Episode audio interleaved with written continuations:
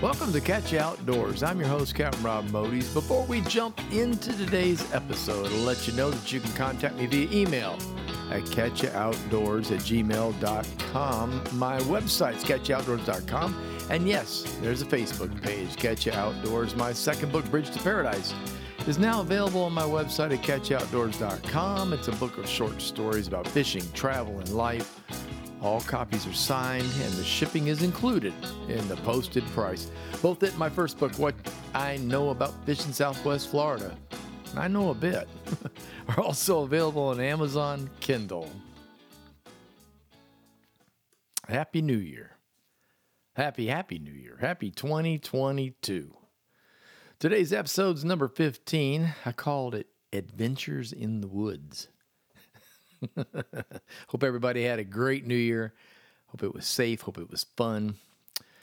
Janelle and I traveled to North Florida near Lake City to visit her brother and his wife Terry to bring in 2022. We had we had so much fun. We really did. The area they live in is is extremely rural, surrounded by some of the most beautiful scenery you'll find in Florida. I, I've got to tell you, it's well away from the beaches, of course, but it's it's very very pretty, no doubt about it. It's central and totally unlike the city we live in, and, and and most beach areas in the state. There's plenty of room to move around, plenty of unique places to explore, especially if you love the outdoors as much as we do. It's a long way to the grocery store. By our okay, so the grocery store here is like in our backyard. Okay, honestly, it is. It really is. So you got to go much much further for that. However, I I really really liked it there. It was it was beautiful. We arrived on Thursday late afternoon. Steve showed us around uh, the new place. They just finished building a brand new home on four acres of land and what I call a horse park. It's one of those parks that you know people have horses, barns. There's uh, riding paths, things like that, in between all of the homes out there. But every home in their area is on four acres. And then there's another area close to them. They're on one acres, but the whole thing is so spread out. And I say it, I said it once, I'll say it again. It's beautiful. It, it really, it really was something. One of the cool things they did to the house when they built it is they added a, a, a little house, a cottage, if you will, for Janelle's dad, uh, Robert. And unfortunately, Janelle's dad passed away just a few months ago, and he got to he got to live in the little cottage for I don't know a few weeks, and uh, it's depressing. The good news is it's there. The good news is it's beautifully done, and the good news is it is now a guest cottage. We, we've decided to dub it. The family's decided to dub it uh, Robert's Cottage. So we'll we'll go with that. But so the accommodations were great. Um, food was good. Oh yeah, and of course the company was good. On Friday, Steve, Janelle's brother, took a sightseeing with a focus on state parks located in the area. One in particular was the O'Leno State Park. What an amazing place. Let me back up for just a few minutes, okay? I, I, love the springs located in Central Florida, beginning just north of Orlando. There's really nothing quite like them, and I've found that each one is somewhat unique. Um, I grew up in, as most of you know, on west coast of Florida, uh, near the Tampa area in Clearwater, uh, the Tampa Bay area. So my introduction to springs was going to Silver Springs, Weeki Wachee, things like that. The first wild spring I'd ever seen, though, was thanks to Janelle. Years ago, when we first met, she took me to Blue Spring State Park near DeLand, Florida. And it was beautiful. I had never really seen anything quite like a hole in the ground that was ice blue in color with total visibility to the bottom. Um, and the fact that thousands and thousands of gallons are bubbling up every minute, every hour into these springs uh, pretty much amazed me. What made O'Leno State Park so different from anything else I've heard about or have seen since Janelle took me to Blue Spring is that the Santa Fe River runs right through the park on its way to join up with the Ichetucknee River. Now, okay, so people, well, so what's so unique about that? Well, the Santa Fe, as it rolls into the O'Leno State Park, disappears. It drops into a, what they call a river sink. So it drops into basically a giant sinkhole and just, yeah, you can actually see the water revolving. like a, like a slow motion whirlpool as it just disappears into the ground. And then there's a thing called a river rise. On the other end, a little bit further away from O'Leno Park, there is another park. And in that park, the water actually rises up out of the ground. So basically, it drops into the ground, goes underground, flows underground for about three miles, pops up a little south southwest of O'Leno in what is the River Rise Preserve State Park and comes up out of the ground at that point and then continues on toward the uh, Suwannee River. So we wound up doing our, our first hike, our first trail at the O'Leno State Park. And, uh, you know, we started at the, at, in the middle of the Santa Fe River. Well, not the middle, but along the Santa Fe River, walking through the jungle, as I call it. Actually, it's woods. It had a lot of palmetto. I've never been real fond of palmetto because I've always associated that with rattlesnakes. So, but we didn't see any.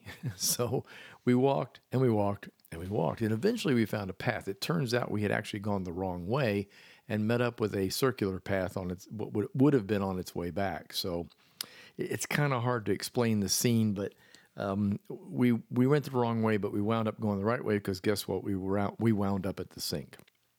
So try to explain to you what this thing looks like. Just imagine an enormous amount of water flowing just like a river, moving fairly quickly, and then all of a sudden hits like a lake, if you will, but not, uh, let's just say, maybe 25 to 30 yards across by 35 to 40 yards long and it and it and it's slowly swirling. You can see the surface debris leaves and things like that moving. That's it sinking into the sinkhole and away it goes.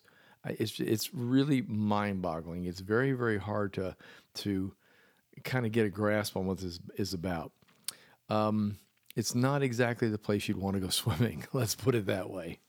Now while we were there Steve mentioned the fact that there was actually a river rise. In other words, about three and a half miles away, the river comes back up out of the ground and continues on its way.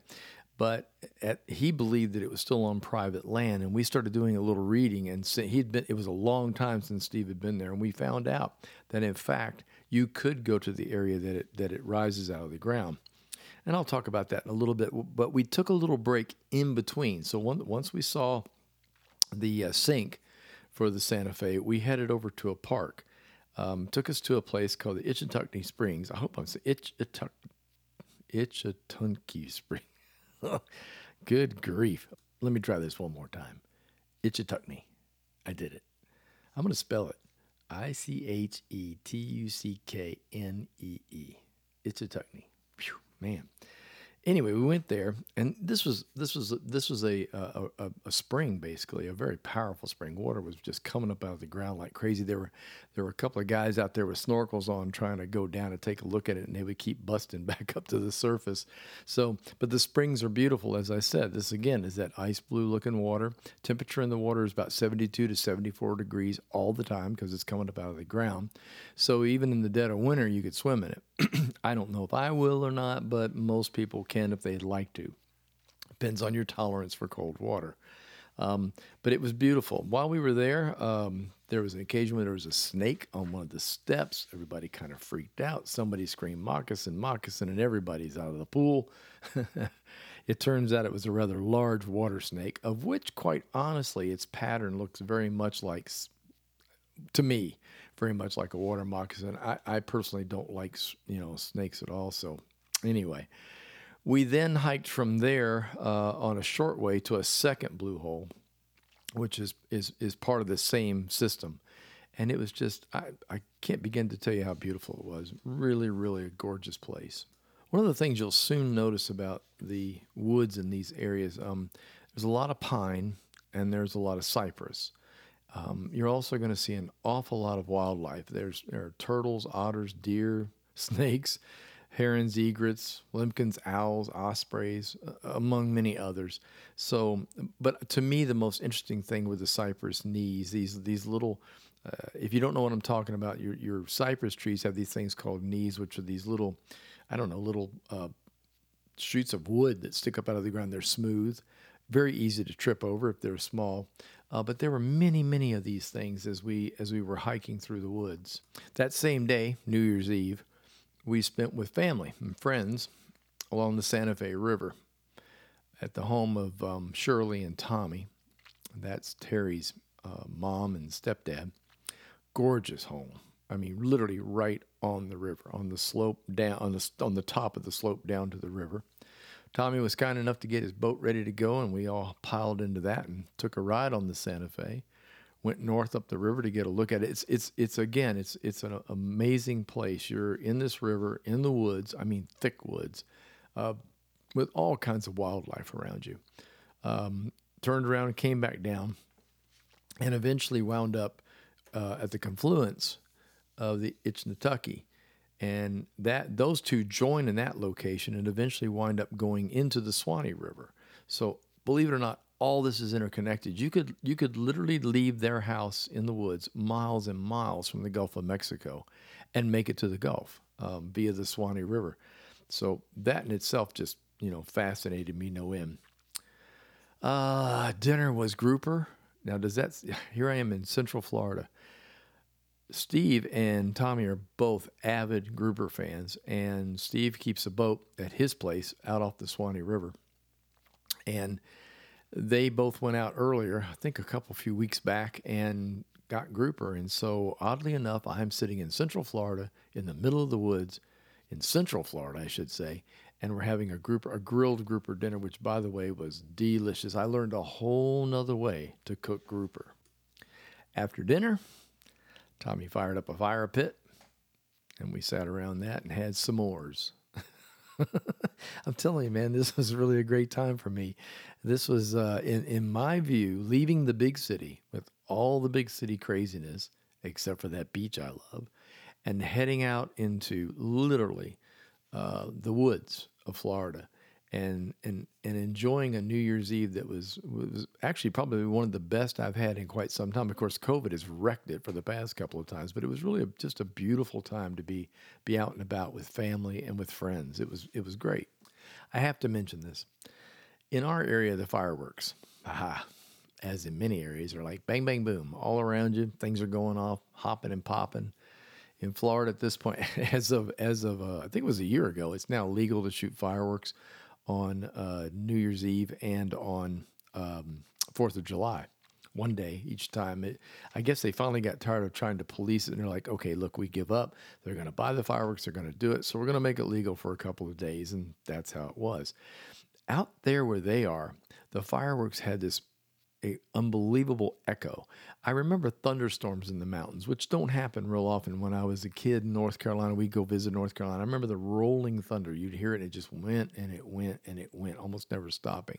The fireworks are the same way. The fireworks have this wonderful, they actually sound nice. I mean, they're boom and they're uh, surprising sometimes, but the overall sound effect of the echoing through the, through the, um, the ridges and the gullies and all that, and the valleys of the river itself were, were pretty amazing, and I, I, I kind of enjoyed that. On New Year's Day, which was, uh, let's see, was that, Saturday, Janelle talked me into walking some more, as if I hadn't already done enough miles back on Friday.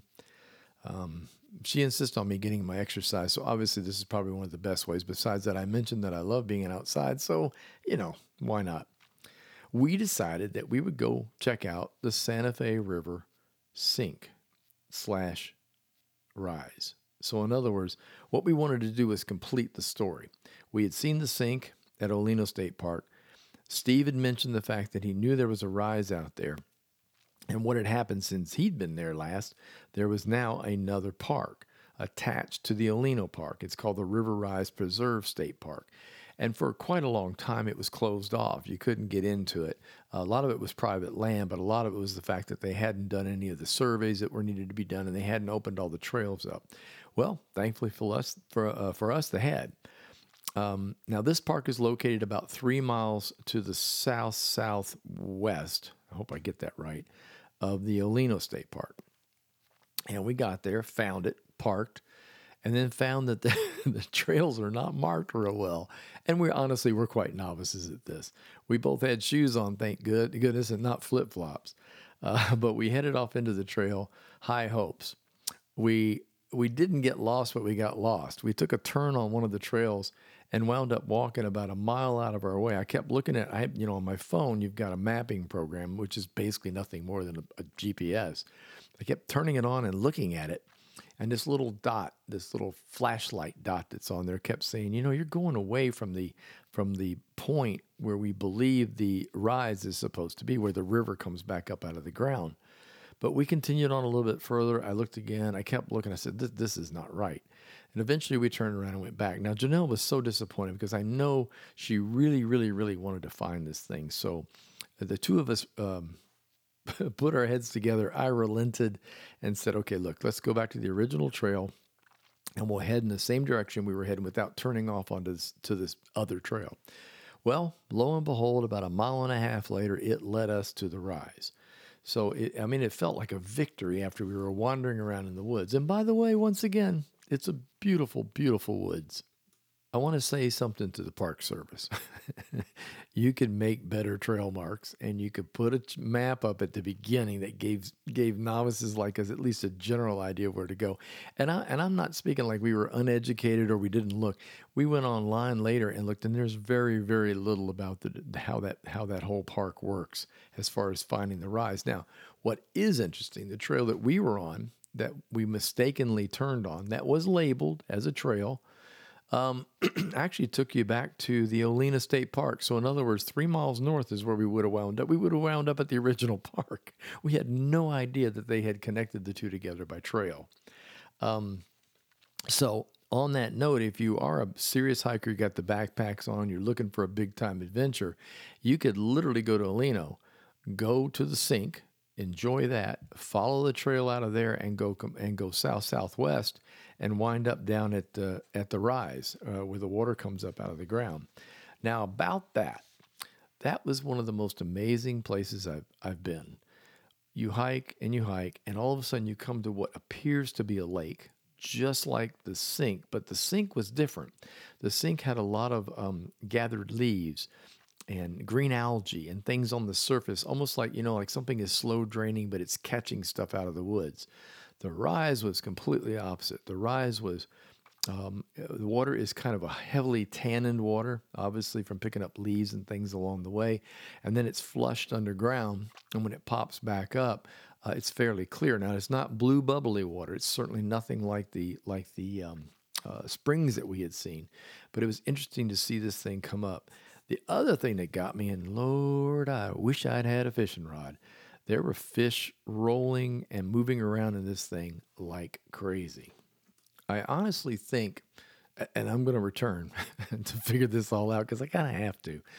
I think what was going on there is you have this underwater water uh, bubbling through three miles of underground caverns and whatnot. And then it suddenly comes up to the surface. So it pushes things up, which means if there's any small bait, small fish, whatever, they are caught in this in this turbulence as this water rises to the surface. Um, I don't remember. I, I had a. It's, it's thousands and thousands of gallons an hour. I think actually it's close to a million gallons rises up out of this thing every hour. Um, so you have to imagine the debris that gets pushed up and the food that gets pushed up. And I think that that's why those fish were waiting in that area. They probably knew exactly what was happening, and they were feeding on whatever was getting um, rolled as it came up to the surface. One thing that I noticed was the quiet, how quiet it was. It was just unbelievable in that area. There was nothing but the occasional bird, uh, the breeze and the leaves. Uh, we live in a city. We live elbow to elbow with people. We have traffic on roads. We have sirens that go off uh, about every two or three hours, accompanied by helicopter searches. There's a train track, and we hear trains. Now I'm used to all this. I've heard it all, and I can get away by it, but from it by going to a beach or escaping to the Florida Keys. But there's nothing like the silence of those woods. It was it was absolutely amazing. After returning back to the house, we spent the rest of New Year's Day uh, watching football. Um, Terry, oh, she fixed you know black eyed peas and uh, a delicious dinner. We had actually great dinner. Um, barbecue pork chops on the grill. And, you know, we relaxed and kicked back. By this time, you have to understand now, I'd probably done about three three miles the first day and, and over five miles the second day. And this old man hasn't really done all that much walking, not recently. Uh, I have I've I've got New Year's resolutions now where I'm going to have to do more of that. But uh, it was nice. We kicked back and, and watched watched a little football and had some nice conversation and kind of relaxed for the evening. I'm going to digress here just a little bit. First, I'll say we came home on Sunday. Our cats were thrilled. Where in the hell have you all been? That's that's that look you get when you walk. We have cat sitters, but that's that look you get when you come to the door. They're like, "Come on, man, you left us for a holiday." I'm, there were probably fireworks here, and I'm sure the cats didn't like it. Cooking. I'm going to back up just a tiny bit. I mentioned this earlier. I, I mentioned Steve's grouper. Um, a, a, trick, I, it, many of you probably know how to do this. I had not. Uh, Janelle had commented on the fact once before when she visited her brother, he fixed grouper this way. And I thought, okay, next time I'm going to give it a try. Um, he takes the grouper and lathers it in mayonnaise. Um, oh, you know, like, you know, Dukes, lathered in mayonnaise. Then he puts the spices on the outside of the mayonnaise. Uh, he also happens to like Chef Paul's uh, Seafood Magic, which is one of my favorites and he sprinkles that on the outside and then he grills it. Uh, uses a grill basket. That's one of those things. It's a flat basket with uh, you put the fillet inside the basket, close the basket. It's got a nice long handle on it, and that enables you to turn it over uh, repeatedly while it's on the grill. He's a charcoal man. He does not use doesn't he's not fond of propane or gas grills in any way.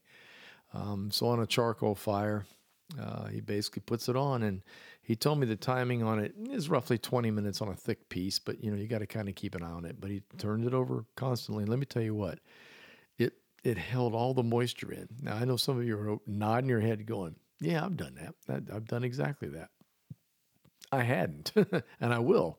Um, so anyway, it came out really, really good.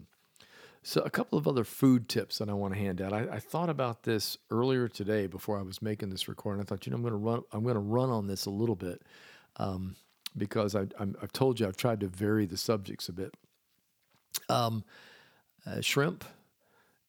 Do yourself a favor when you're when you're going to boil in the shell shrimp. So, in other words, fresh fresh shrimp, preferably Gulf pinks if not, just good old fashioned Gulf shrimp. I, you know, do your best to find local shrimp if you're here in Florida.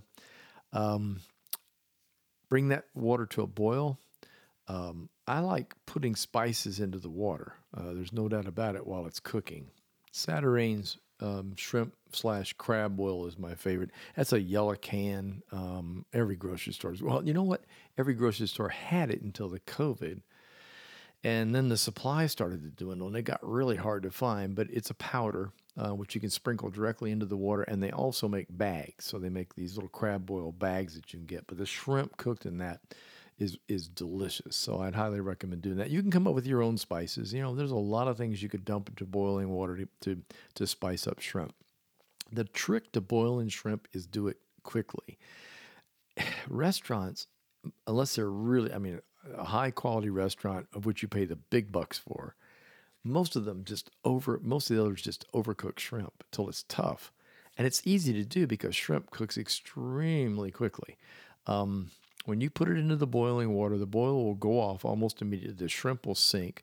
Stir it with a wooden spoon. It shouldn't take more than a minute to a minute and a half for it to start to float to the top. You generally will not see the water reboil. That's the key here. You're you're dumping shrimp in, which are, you know, even if they're room temperature, they're cool. Um, if they came out of the refrigerator, they're definitely cool. So it takes a little bit to get that water boiling again, and it won't. That that shrimp will be ready before it boils, and it's time to get it off of the uh, off the heat. Now, the mistake a lot of people make is they'll take good old fashioned uh, hot shrimp. It's it's in the boiling water, almost boiling water, and they pour it into a colander in the sink uh, to drain it and then the shrimp keeps cooking. You have got to put ice on the shrimp. Go, you know, and there, before you even start to take the shrimp, put the shrimp into the boiling water. Set aside a, a bunch of ice. In a, I use a I use a great big uh, six cup uh, uh, bowl, and I just get a bunch of ice out of the ice maker. Set it right there by the sink put the put the shrimp in when you're pouring it off pour the hot water off the boiling water off and then dump that ice right on top of the shrimp right away and then put a little fresh water on top out of this out of the spigot. Just just put a little fresh water on top to help start to melt that ice into the shrimp. You want to stop it from cooking, and the only way you're going to do that is to uh, put cold water on it with ice. I like my shrimp dip. That's the yeah the sauce. I like it hot. I like horseradish. I like horseradish, and I like putting crystal sauce, crystal hot sauce in it too. That you know the Cajun hot sauce. So everybody has their own taste. Janelle, Janelle and I actually, when we make fresh shrimp, we actually make our own bowls of the dipping uh, ketchup. You know the, the cocktail sauce, if you will. So in my case, it's ketchup. I actually like a little bit of Dijon mustard. Janelle would not even hear of putting Dijon in. I like a little Dijon, not too much. Um, Worcestershire, salt, pepper, lemon, a shot or two of uh, Louisiana hot sauce, and of course, enough horseradish to change the color. so it's not it's not real real ketchupy. It's got a more of a yeah yeah like a you know a gray. and I don't know. I mean, makes you sweat, cleans out the sinuses and stuff like that. I, I just I really love a good hot cocktail sauce. Janelle goes much easier on her and leaves out the Dijon mustard. But nevertheless, the rest is still pretty much the same. You know, a good cocktail sauce is essential. Mix it up the way you like it and go for it. Story time related to exactly what I'm talking about here, but the food side of this. A hundred years ago, my brother and I, Pete, we used to explore Pine Island Sound quite a bit. This would have been in um, about 1980, I guess. And we used to cruise out to an area called Foster's Bay. And Foster's Bay was, was located up against um, North Captiva Island, uh, not accessible by boat. And in those days, there wasn't a thing out there. There was Barnacle Phil's restaurant, a few houses. The Stilt House was out there, uh, the shack, as we called it, by the water. But there really wasn't much else out there by that time. The building was getting ready to happen. As a matter of fact, there was an airstrip and that was about it. Uh, but in Foster's Bay, there were piles of oysters, fresh oysters. And we used to fish around those. And when we got bored with the fishing, we would stop and back the boat up to one of those great big oyster bars, put on the old tinny shoes, and climb out with a, a great big flathead screwdriver and break off oysters and put them in a bucket to take home. And on a couple of the trips, we'd actually make that that cocktail sauce I'm talking about and put that in a little Tupperware container and stick it in the cooler. And while we were out there, we would bust open a few of those oysters and have them right on the back of the boat. That's what you call the good old days because you sure as hell ain't going to do that now. Because Lord knows what might be in those oysters. I hate to say it, the water quality is not what it was. Um, you know, 45, almost 50. Good Lord, how long? I'm not even going to go there. A long time ago. Um, but anyway, it was something that was really, really special to us. Something else that you don't see Floridians do all that much, and that's putting oysters or clams on a fire. Out in that same area around the shack, there's a great big mud flat out there. Um, it's one you have to avoid when you're trying to get into Barnacle Phil's, which I'm sorry, they changed the name to Barnacles now. It used to be Barnacle Phil's, but when you're trying to get in there, there's this big mud flat out there. And we used to get out and dig our toes in the mud and find really nice clams along there. And we, of course, grab those. And back then, you'd fire up the grill at home and you'd put all these oysters and all these clams on the grill till they popped. And once they pop, you put a little tad of butter in each one, and yum yum, you eat them on down. Now, one thing we did over the years, and this was kind of funny, I heard a story from somebody else about this, so I'll just relay it. I'll relay it to you. They were throwing oysters and clams and stuff over the back of a fence, and they were up against a huge lot in the background. And it was, you know, it was one of those places where uh, there's nobody around. Well, over the years, this I'm not going to mention this guy's name. over the years, he threw lots and lots and lots of shells back there lots of oysters and lots of clam shells and other stuff. And he'd created a pile. And over time, uh, someone decided that they were going to build a house back there. So the people came in and measured the lot and did the survey and did all the things that they do. And they came in there with the earth moving equipment, started to get rid of all the, the old trees and the junk and get things out of the way and smooth it into a lot you can put a house on. And they hit the shells. Now, in the West Coast, Southwest Coast area where this happened, we have Calusa Indians and they were there for thousands of years before uh, we showed up, and they and they built gigantic mounds of shells. And when the guys hit this enormous amount of shells, certainly not as much as the Calusa Indian tribe would do, but a lot of shells, they they paused and they actually called in someone from uh, I'm going to guess, you know, I have to guess it was environmental of some sort to come in and take a look at what they'd found because they were sure they'd hit an Indian ground or something, and which of course is going to stop the building right away. They came in, did a survey, and determined that no, the person that lives behind here has been chucking shells over the back for about a decade, and he had created his own uh, his own shell mound. I always thought that was hilariously funny. It's the things in Florida that there's the things in Florida like that that just make you smile. And there are and there are many, many other stories like that that I've gleaned from people while they were on the boat with me fishing. Well, that's it. As they say, that's it, folks. Thank you so much for listening. I appreciate taking the time to tune in. If you enjoyed the podcast, would you please tell a friend? I'd appreciate that too. You Outdoors is hosted by Anchor and available via Spotify and Apple Podcast. Our Facebook page is You Outdoors. Our website is catchyoutdoors.com. Until next time, get yourself outdoors and enjoy.